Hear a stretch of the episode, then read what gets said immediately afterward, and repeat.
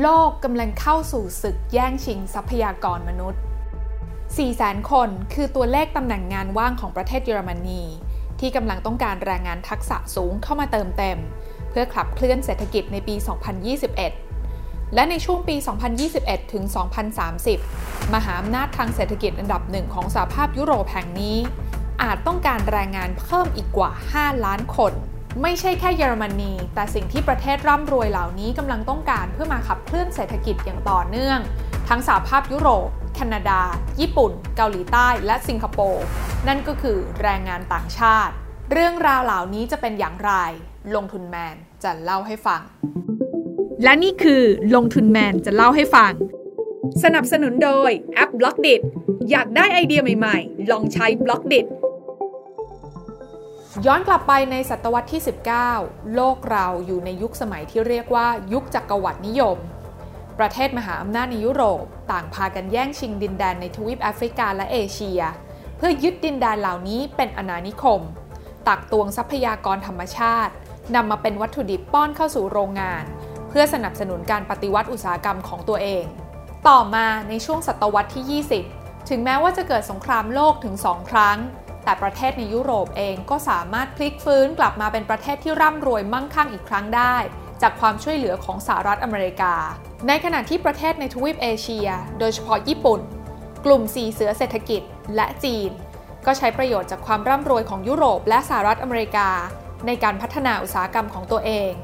จนกลายเป็นฐานการผลิตสินค้าที่สามารถส่งออกสินค้าไปตีตลาดโลก และกลายเป็นประเทศร่ำรวยได้เป็นผลสำเร็จ แต่ความร่ำรวยนี้ก็มีราคาที่ต้องจ่ายค่ะ เมื่อประเทศร่ำรวยขึ้น ก็มีการพัฒนาสวัสดิการให้กับคนในประเทศมากขึ้น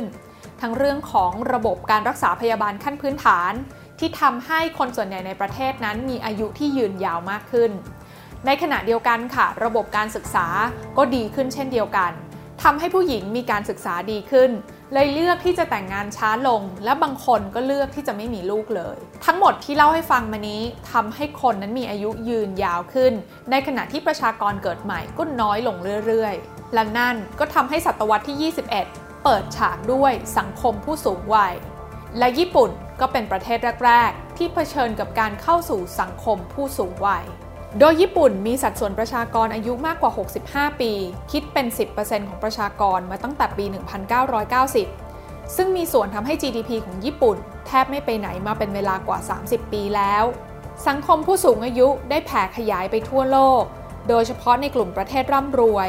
ทั้งประเทศในสหภาพยุโรป แคนาดา เกาหลีใต้ จนถึงสิงคโปร์ เมื่ออัตราการเกิดของคนในประเทศลดต่ำลง สวนทางกับคนสูงอายุที่เพิ่มขึ้น วัยแรงงานของประเทศจึงลดลง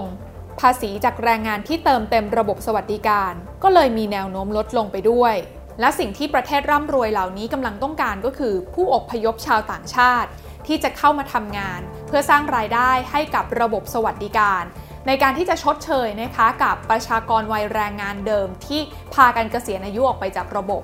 และเพื่อที่จะทำให้เศรษฐกิจของประเทศนั้นๆเนี่ยกลับมาเดินหน้าอีกครั้งหนึ่งได้ แน่นอนค่ะว่าประชากรวัยแรงงานนั้นเป็นส่วนสำคัญมาก ดังนั้นนะคะ ทางการของหลายประเทศนั้นจึงพากันออกนโยบายในการดึงดูดแรงงานต่างชาติ ซึ่งจะเข้ามาช่วยเติมเต็ม ทั้งภาคแรงงานที่ต้องการทักษะ แล้วก็แรงงานในภาคบริการด้วย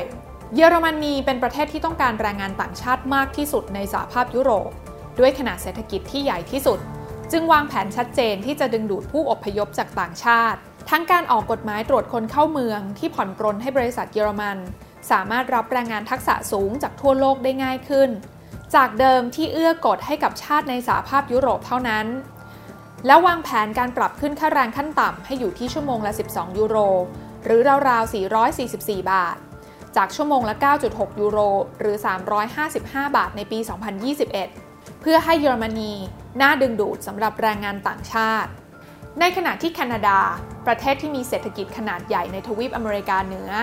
ถึงแม้ว่าตัวเขาเองจะมีสัดส่วนของประชากรผู้สูงอายุไม่มากเท่ากับยุโรป แต่แคนาดาเองก็ต้องการผู้อพยพเช่นกัน เพื่อขยายขนาดเศรษฐกิจของประเทศ และเพิ่มประชากรจาก 38 ล้านคนในปี 2021แคนาดาจึงตั้งเป้าว่าจะดึงดูดผู้อพยพวัยแรงงานให้ได้1ล้าน2แสนคน ภายในปี 2021 ถึง 2023 เพื่อที่จะมาช่วยกันขับเคลื่อนเศรษฐกิจให้เติบโตต่อไป โดยชูจุดเด่นในเรื่องของคุณภาพชีวิตที่ดี สวัสดิการด้านสาธารณสุข และสวัสดิการการศึกษาที่มีคุณภาพสูงสำหรับลูกหลานของผู้อพยพ โดยในปี 2021 ก็ได้มีการดำเนินนโยบายดึงดูดแรงงานทักษะสูงกว่า 90,000 คน โดยมีการเปิดรับสมัครนะคะเพื่อที่จะให้สิทธิ์สำหรับผู้พำนักถาวร หรือว่า permanent resident